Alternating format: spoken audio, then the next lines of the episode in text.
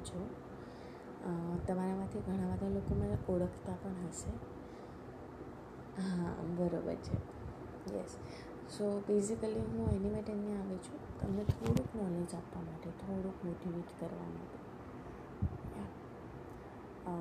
First question મારું એ છે કે તમને લોકોને ખબર છે ડિજિટલ માર્કેટિંગ શું છે? કઈ રીતે એની પ્રોસેસ છે? શું કહેવાય? ડિજિટલ માર્કેટિંગ એટલે શું?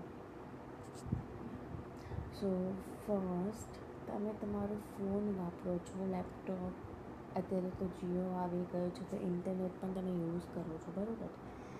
તો એ જે તમે ઇન્ટરનેટથી તમે કોઈ વસ્તુ ખરીદો છો, અથવા તો તમારી કોઈ વસ્તુ એટલે પ્રોડક્ટ કંઈક વેચો છો, અથવા તો તમે ઇન્સ્ટાગ્રામ ફેસબુક જેવી સોશિયલ મીડિયા વાપરો છો ટિકટોક તમે ત્યાં તમારો વીડિયો પોસ્ટ કરો છો, અથવા તો તમારો ફોટો પોસ્ટ કરો છો અથવા વોટ્સએપમાં તમે ચેટિંગ કરો છો તમારી પ્રોફાઇલ તમે લગાવો છો રોજ સ્ટેટસ અપડેટ કરો છો તમારું. સો યા આ બધું તમે ડિજિટલી કરો છો. વર્ચ્યુઅલ કંઈ નથી, બધું જ ડિજિટલી છે. બરાબર?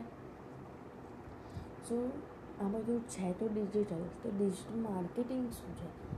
માર્કેટિંગ એઝ એ જ્યારે આપણે ઓફલાઈનમાં આપણે કરતા હોઈએ છીએ માર્કેટિંગ સેલ લીડ્સ તમારી પ્રોડક્ટને સેલ કઈ રીતે કરવી, કેટલા પ્રોફિટમાં સેલ કરવી, કેટલા લોકો ખરીદે છે કયા કયા લોકો ખરીદે છે વુમન મેન ખરીદે છે કે પછી કેટલા વર્ષના લોકો આ ખરીદે છે અથવા તો જુએ છે? કોઈ બી વસ્તુ સેલ કરવી is not is the product product જ હોય એવું જરૂરી નથી. કોઈ કોન્ટેન્ટ બી હોઈ શકે. સો ડિજિટલ માર્કેટિંગ એટલે તમે જે તમારો કોન્ટેન્ટ અથવા તો કોઈ પ્રોડક્ટ તમે સેલ કરો છો, એને ડિજિટલ માર્કેટિંગ કહેવાય.